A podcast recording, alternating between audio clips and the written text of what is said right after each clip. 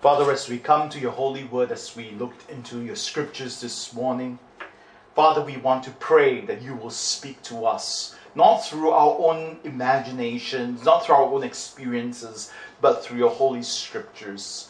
Open your word to us and open us to your holy word. In Jesus' name, Amen. English writer Virginia Woolf was perhaps one of the most uh, greatest uh, novelists of the cent- of last century. One of the lesser known novels is called An Unwritten Novel, an unwritten novel. The story revolves around a female narrator who was traveling on a train from London to the southern coast. This female narrator was a people watcher. She was interested in watching people on the train. She noticed that many of the fellow uh, passengers were either not looking at her and avoiding eye contact or looking at something else everyone except for one woman. This woman was sitting across this female narrator and she was just staring ahead. The narrator tries to imagine what kind of a life uh, this uh, person sitting across of her uh, was having. And as the, as the train continues on the journey, the narrator began to imagine for herself the kind of life this woman sitting across her was living. She even calls her Minnie Marsh and just basing on the looks, the narrator concludes that Minnie perhaps was unmarried, childless, and she was going to visit her sister in law at Eastbourne. And the narrator thought that Minnie must have committed some kind of a crime and she had some secret to hide. That's why she was not looking at anyone in the train, she was just staring forward. Perhaps she had a dark secret that she was carrying, Minnie perhaps in her younger days when she was taking care of her own baby brother, she was negligent. And as a result, the baby brother died of scathing water while she was trying to bathe her. As the narrator was trying to re- reimagine the life that Minnie Marsh was having, the train suddenly came to a stop at the station called Eastbourne. And the narrator was expecting that Minnie would not be met by anyone. But she was wrong. There was a young man that came to the platform, perhaps a son that came to uh, Minnie.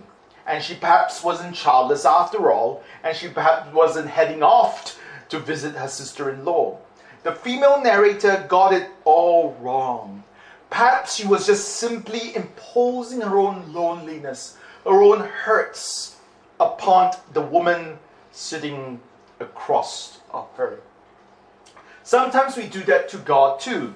We looked at God and instead of finding out what God is really like, we impose our imaginations, our own experiences upon God. Some of us grow up in families whereby we have fathers who are negligent and distant, and we impose it upon God. And we say that God perhaps is like our dads. He's uh, he's emotionalist. He is emotionally aloof. He doesn't care. He's distant. Some of us who have been hurt by friends before, so called friends, and we begin that God is like that too.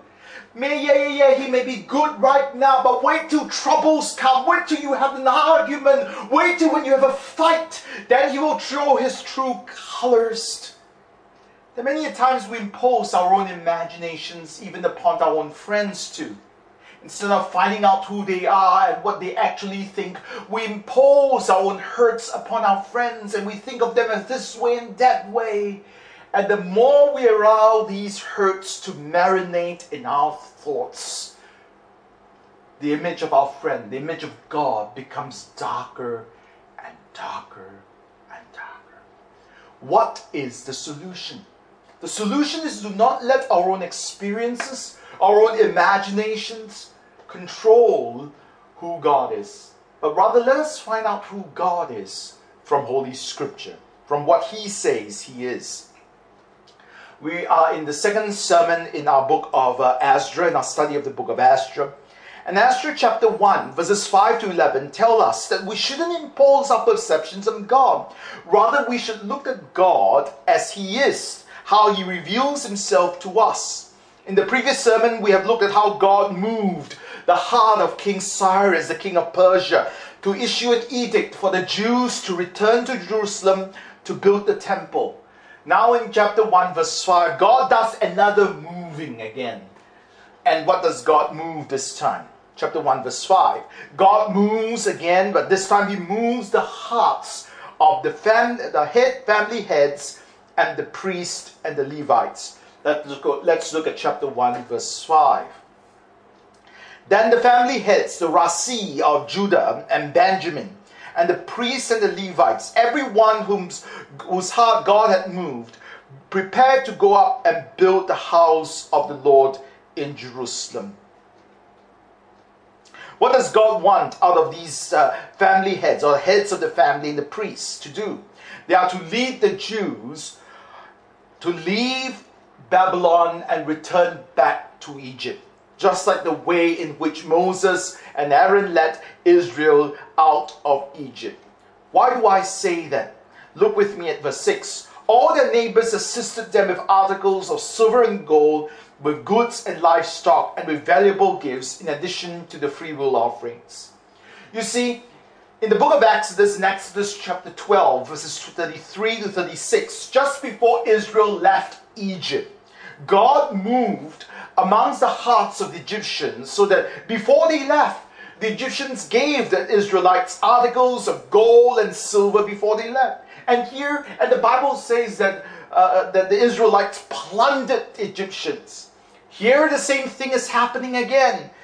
Before God's people leave Babylon and return back to Jerusalem to rebuild God's temple, God so moved among them, according to verse 6, that the neighbors assisted them with articles of silver and gold, with goods and livestock, with valuable gifts, in addition to all the free will offerings. This is the second Exodus that uh, the prophets uh, prophesy about, that God once again will lead the Jews out of, uh, of uh, Egypt, but here it's Babylon, back to the land of his promise. But there is a big difference.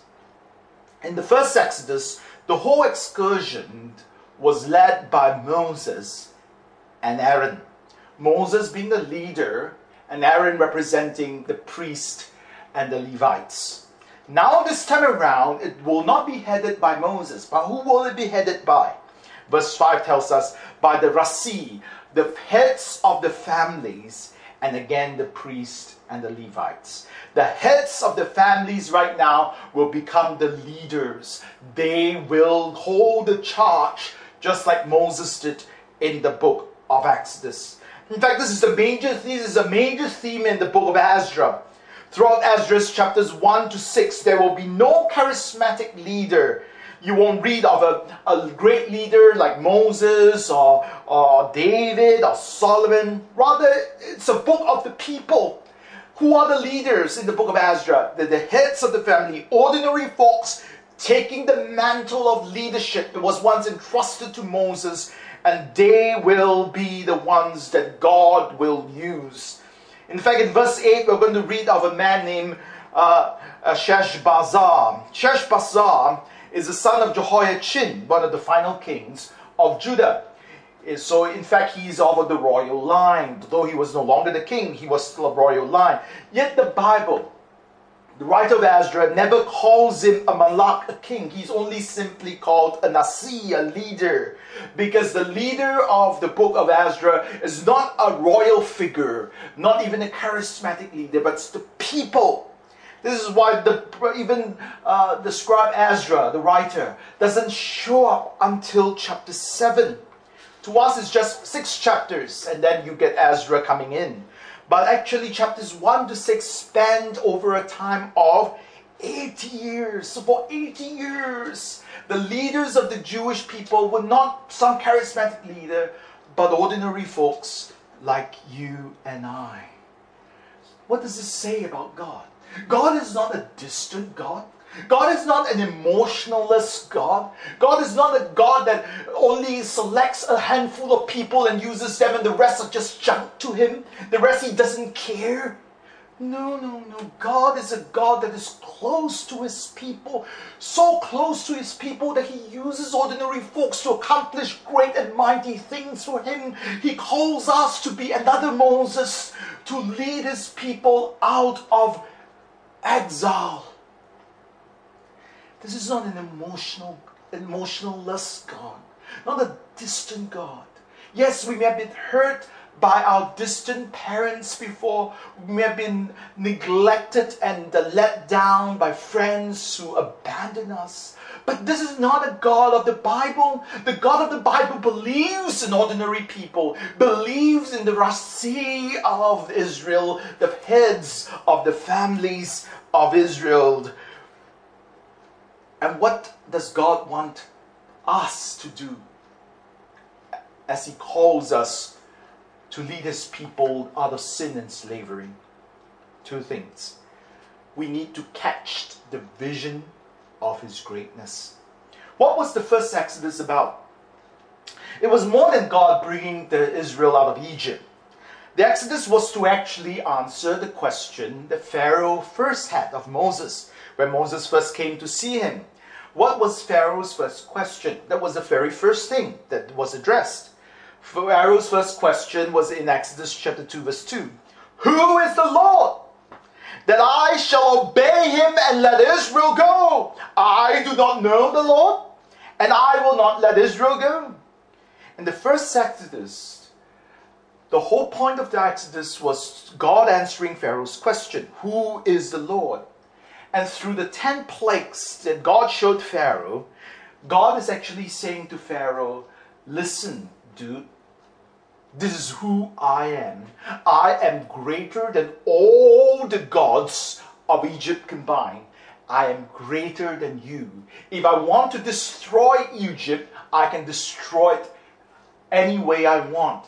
I can cause frogs to come and your nation will be destroyed. I can cause an angel of death to come and your sons, your firstborns, will be gone in a single night. You fear the night, I'm greater than the night. So the Exodus was to show the greatness of God over Pharaoh. And Moses was the mouthpiece to show Pharaoh the greatness of God. And this is what God calls us to do as God's people. What is our task as Moses version 2? Our task is to show the world, to show the world, to catch a vision of the greatness of God.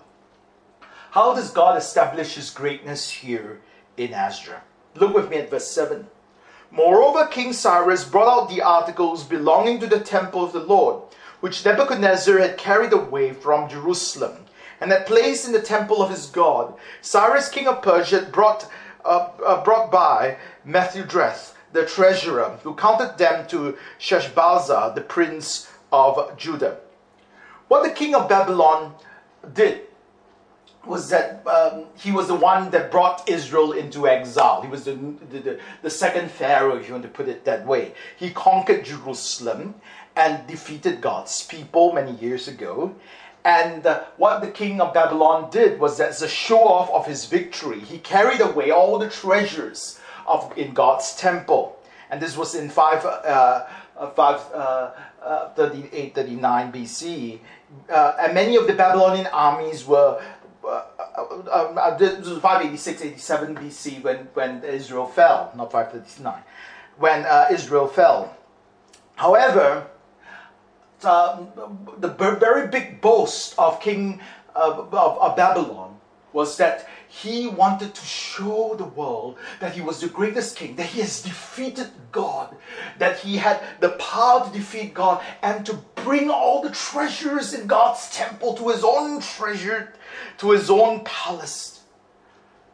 But little did he know that his little so called greatness would dissipate in the year 539 BC because during the time uh, of uh, 539 BC, the Babylonian armies were being deployed to attack at a battle in Opis.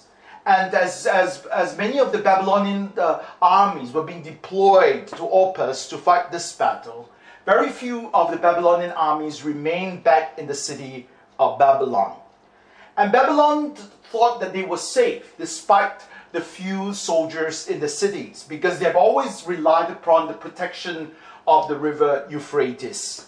But unbeknownst to the Babylons, the Persians had a way to divert the paths of the waters of this river Euphrates. And uh, within the time frame of one night, as they have diverted the waters, the Persians entered Babylon. And you now need to understand that since there were very few soldiers left in Babylon, because many of them were deployed to fight a battle elsewhere, the Persians actually defeated the so called powerful Babylons within a night. And within a night, the kingdom of Babylon fell to the Persians. What was that God's hand was actually behind all of this to show the Persians to show the Babylons, you are not as great after all. Just like Pharaoh in the past, your greatness is only temporary and it was given by me. Within one night, I can defeat you and I can let your kingdom fall. And here God mentions it again that the kingdom of Babylon is no more. The king of uh, Persia now takes its place, and the king of Persia right now takes the treasures and gave them back to the Jews so that they can bring them with them into Israel once again. What then is our role? Our role is to be like the heads of the family, to show the world, to catch the greatness of God, and to tell the world that's how great our God is. He can defeat the Babylons in a night, and within a few, the next few years, they are no more. What does this have to say to us? Do we see the greatness of God in our lives. We are called to testify to this greatness of God. Do we see the greatness of His presence in the midst of our own sufferings? Do we see the greatness of His own provision when our finances are low? Do we actually see the greatness of His leadership when all our hopes have vanished? Do we still trust Him? And our task is simple. Our task is not to defeat the Egyptians. Our task is not to fight the Babylonians. Our task is simply to speak of this greatness that, we've, that has captured our hearts and our imaginations. Do we do that? In the 17th century, there was a German pastor by the name of Martin Rinkart. Martin Rinkart uh, served in the walled town of Eilenburg during the horrors of the Thirty Years' War of 1618 and 1648. Eilenburg became an overcrowded refuge for the uh, refugees around the, the, the, time. And many of the fugitives that came into the city had suffered from famine and started from, and many of them suffered from the plague. At the beginning of 1637, uh, the plague was very prominent across the city. And because the city had four pastors, one pastor, when they saw the plague coming in and there were so many ensuing deaths, left his post and went to a healthier area to live and serve. Pastor Rinkart himself officiated the funeral of the other two pastors. That means that he was the only pastor left in that city. And during that time, he conducted the services for at least 40 to 50 funerals a day because of the pestilence and because of the famine and because of the plague. 40 to 50 people die a single day. And May of that year, his own wife died. By the end of the year, the refugees had to be buried in trenches without services, and because there was no plot of land, no plots of land left. Yet, living in such a city dominated by death, Pastor Rinkart wrote these words as a prayer for his children to offer to God. He's, he was actually using these words to send to his children so that they could pray to God. And these words are thus Now thank we all our God with hearts and hands and voices, who wondrous things had done, in whom this world rejoices, who from our mother's arms had led us in our way with countless gifts of love, and still is us, ours today. Pastor Rinkart, despite the fact that the whole city was dying, despite that the people were leaving in droves, saw the greatness of God still, and he believed it. He caught it, and he spoke and wrote about it. That's our task. Secondly, what's our task?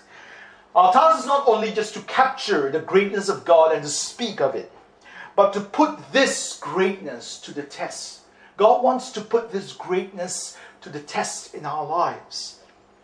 I'm currently taking guitar lessons, and most of the lessons my teacher will try to impart on me to me some uh, music theory. Every lesson he will introduce some theory of music and relating to guitar playing. Then he would test me out by giving me a piece to play so to know whether I've grasped the concept that he has just taught me.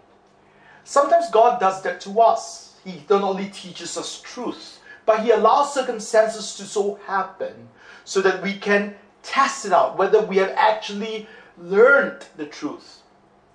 So, what's the test? Verse 6 All the neighbors assisted them with articles of silver and gold, with goats and livestock, and with valuable gifts in addition to all the free will offering. Those who actually saw the greatness of God and how God had moved during Ezra's time by removing the Babylonians in such a swift and quick fashion actually did something about the greatness of God. What did they do? they became generous. They believed in God's greatness so much that they gave. They gave articles of silver and gold. They gave gold, goods and livestock. They gave valuable gifts. They gave free will offerings to God's people so that they can build the temple of God. What is the test that you have actually grasped the greatness of God? Your generosity your generosity. If you really believe that God is so great that He will provide food on your table, then food is not so important because He will provide it the next morning and you can give it away. If you really believe that God is the leader in your, in, in, in your funding, you can give it away to help people who are in need because you have actually believed that God is great.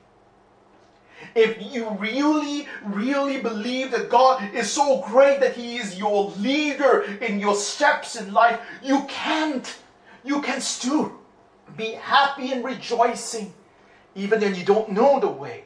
Why? Because the test is I have believed that God will provide. So, this is the test. If we really believe in the greatness of God, are you generous with your finances? Are you ready to give because you know that God will provide even if you empty your own coffers?